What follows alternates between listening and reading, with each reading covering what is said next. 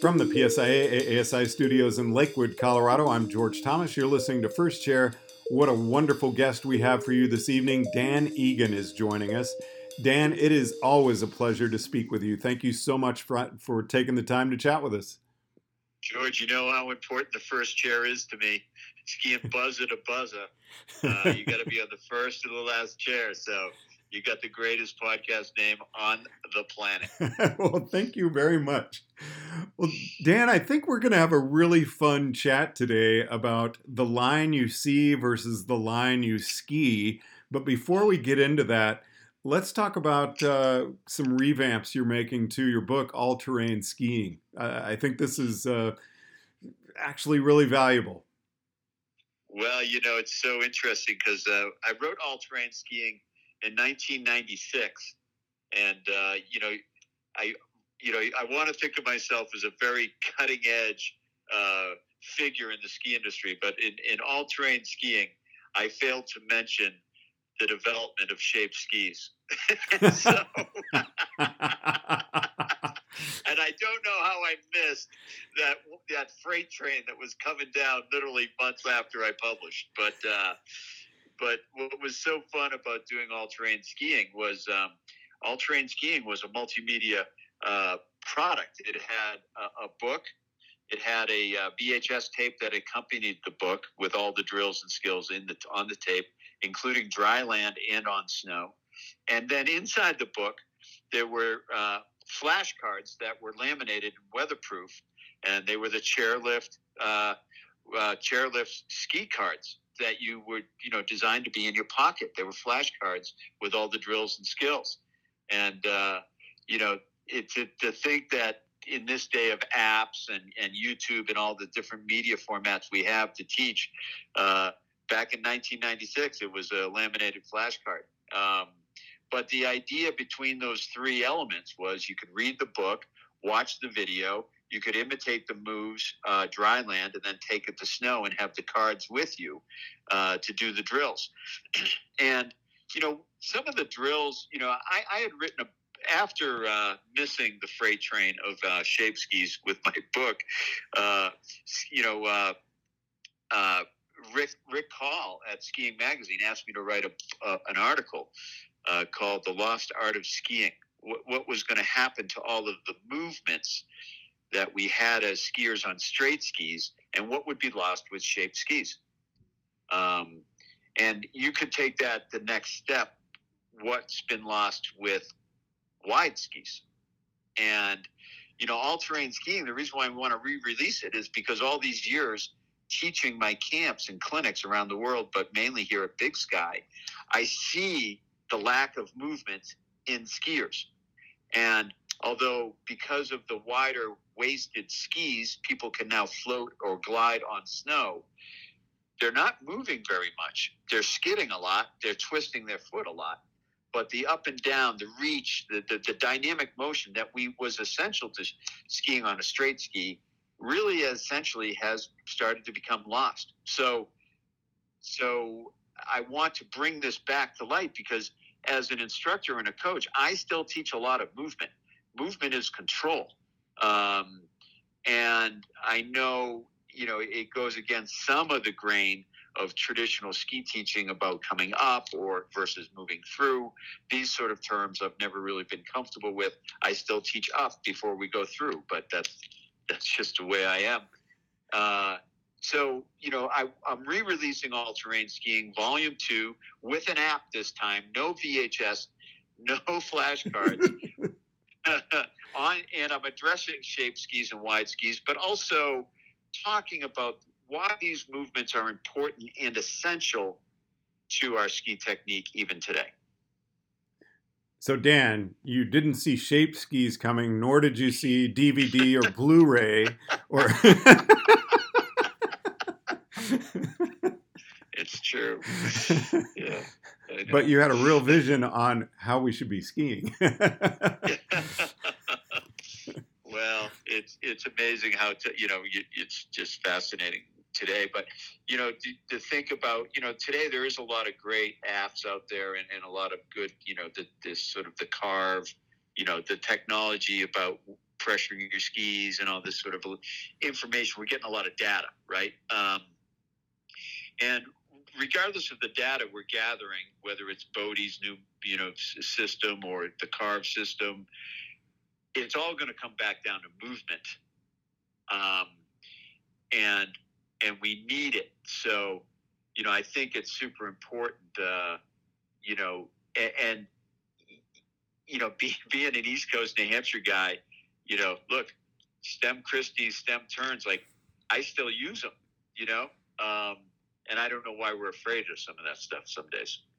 Now, Dan, we're talking a lot about movement, and yet you and I are, are aging, and right. some of those movements are, are a little more difficult than they used to be.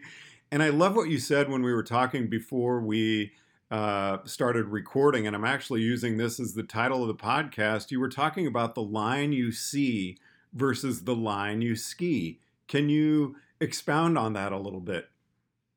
Yeah, well, you know, I mean, just uh, you know, full transparency. You know, these days when I go out and ski, and, and I still ski, you know, a lot um, every every day. Um, you know, there's an internal debate between my younger self and my older self, and uh, you know, when I look down a, a, a slope, when I look down a chute, when I look down a mogul line, I see the line that uh, Dan Egan would ski, right? Uh, the younger Dan Egan that would just get it right into that fall line and really ski it. Um, and then the reality of you know being 58, having a swollen, you know, feeling my aches and pains at certain days, and needing to warm up more, and and, and it, it becomes the line I I ski versus the line I see. So, and what's interesting about that is my younger self standing on top will look down and see the line I would ski. But my older self will adapt underway in the line, adapt the line, uh, maybe delay a turn, skip a rut, you know, find actually a smoother way. And I was skiing with a longtime friend of mine the other day uh, who, you know, is quite a bit younger, and I've been skiing with him his whole life. And he goes, you know, look, uh, the, the mark of a true pro is when you get tired, you actually get smoother. And we are on our third day of ripping together, and he's like, and this afternoon, this is on the third afternoon, you're the smoothest you've been the whole time. so, like, you must be exhausted. and he was right. You know, it's like, uh, so I think, you know, the line I ski these days has a lot to do with finding the, uh, the real intricate parts of the line. Uh, you know, the part of the mogul that is going to give me the biggest platform, uh, the longest slope, lose the most vertical. How am I going to tie together one rut line into another rut line instead of just hammering straight down the fall line? And of course, all of this is possible because of the the new skis, right? I, we, of course, we're calling them new, but they're not new anymore. uh, but you know, the wider ski is allowing a lot more drifting um, in our turns than ever before, uh, way more than actually shape skis ever did too. Uh, and that drifting uh, and the playing of edge angle is critical these days. You know, um, I spend, uh, I think you and I talked about this the first time we were, I was on the podcast. I spend most of my time trying to get people to lower their edge angle. Um, you know, if, if edging was slow, Bode Miller would do it, right? So it's pure acceleration uh, when you when you hammer the edge. And I think these wider skis, uh, really the the goal here is to lower the edge angle and let the let the surface area do the work. Um, and this is one of my, you know, things I'm bringing out in all terrain skiing too, volume two, and and will again when when I release mastering the skiing mind, is our ski technique, our teaching techniques have not necessarily kept up with the wide variety of equipment on the market today. You know, there, it's virtually impossible. I have a group of seven people show up to one of my camps. I guarantee they're all going to be on seven different types of skis. Uh, whether it's going to be an early rise, uh, it's going to be a width issue. Uh, so there's no way teaching one technique to those seven people is going to resonate, right?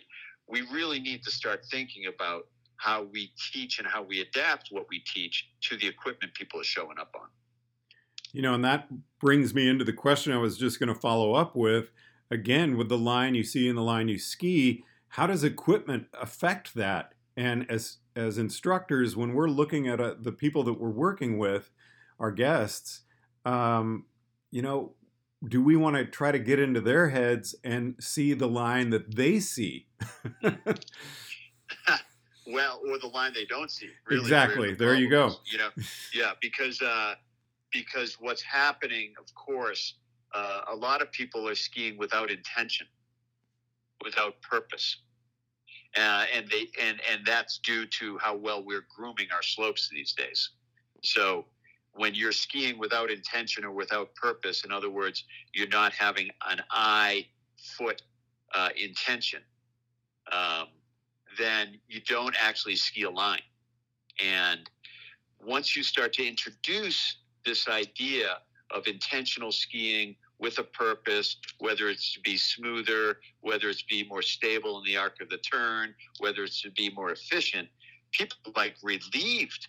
Like they, they're drinking out of the fountain. Give me more of that because, oh, I never thought about skiing with such intention before uh, and what a difference it makes. So uh, I, I think part of changing a skier's paradigm is illustrating to them the line they should be skiing. And how do we go about that when we're, uh, what are you looking for with the people who come to your camps about uh, picking a line? How do you get that across to the people that you're working with and that we're working with as instructors?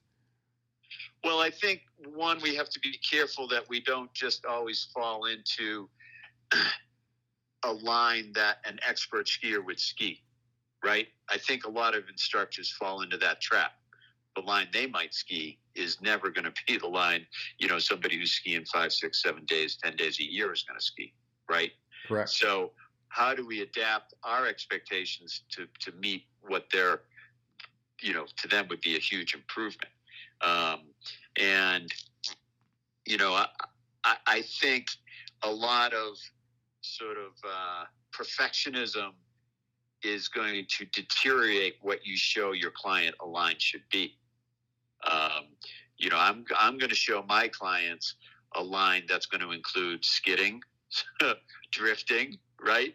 Uh, delaying a turn. I'm going to teach them these tactics so that they can get around rocks, bumps, and stumps and and exchange the way they see the slope uh, to bring them into terrain they may not thought think they could have gone. And Dan, do you feel that's cutting edge or uh, something that we've been doing? How can we learn to bring that into our teaching? Well, I think you know one of the things I, I talk to a lot of instructors about is the idea bringing bringing what is the purpose of the student? What, what is it that they want to achieve? I mean, do we take a real look at the person that wants to keep up with their kids, that would like to step out into the moguls or the powder, um, one day go heli skiing in Alaska? Like, do we understand what their purpose is? And once we understand what their purpose is, are we good enough coaches and instructors to change what we're going to teach to meet their intention, right? Or are we so pigheaded that we're constantly force feeding them what we think they should learn, right? This is that whole idea of uh, of really communicating with the client. I mean, it's one thing to say to the client, you know, have the client say, "Well, today, I, you know, I, I really want to work on my pole plants." Well, okay, yeah, we can work on the pole plants, but why? What is it about your pole plants? Well, I want to get quicker in moguls. I want to make a quicker turn. Oh, okay. Well, now I'm understanding more, right? So I might, you know, I might teach a, a mogul pole plant completely different uh, than I might teach uh, somebody just learning how to pole plant or get their uphill hand at the right level and stop, you know, stop dragging it, you know, so those sort of things. So I, I would really think that we need to pay attention. We need to listen as instructors with intention to what those uh, clients have as purpose. What do they want to achieve? My gosh, Dan, it sounds like we're talking about people skills. yeah, I mean, it's an ongoing thing, right? I know even for myself, uh, it's an ongoing thing to to to take time uh, out of my own head to get in somebody else's. Um, and you know, lucky for me, I, I, don't really care too much about my you know my own. I always say uh, my technique is questionable at best, right? Like uh, there's plenty of people that can arc a turn better than me. I'm not worried about that. Uh, for me, it's more that, that joy, the pleasure uh, so I think that takes a, an edge off of my own teaching because I'm seeking something else other than a perfect carved turn. Now, when is the new edition of All Terrain Skiing going to be available? Do you have any date for us? Yeah, we're ready to go. You know, I'm going over to Switzerland uh, to shoot all the media for the app uh, next week, actually. And so the book's done. It's uh, cover design's done. Uh, we're just they're waiting on me to get this media project finished. So uh, you know, I launched 30 years with in a white haze last March, and I think we're we would be somewhat on track. Uh, but we might delay and have a midsummer release on uh, All Terrain Skiing Volume Two. What are your plans uh, in the immediate future this season? You know, I'm still I'm I'm still trying to go with the belief that uh, travel is going to be okay, and uh, I'm heading over to Switzerland. They heard of ski lax uh, here in January and February. I'm heading over to Engelberg. We're taking Marcus Caston on a trip uh, and got a bunch of clients heading over to Engelberg. Over to Engelberg. And then in February and April, I'll do my standard uh, stint over in Val d'Isere for a month. Uh, and in between that, I'm loving it here, skiing Lone Peak and Big Sky. So uh, I'm not I'm not bored. That's for sure. Well, as I said at the beginning, it is always a pleasure chatting with you. I really appreciate you taking the time to join us on First Chair. Hey, uh, make, if you're going to be on the first one, make sure you're in the last one too, George. All right. Dan Egan. and from the PSIA ASI studios in Lakewood, Colorado, I'm George Thomas.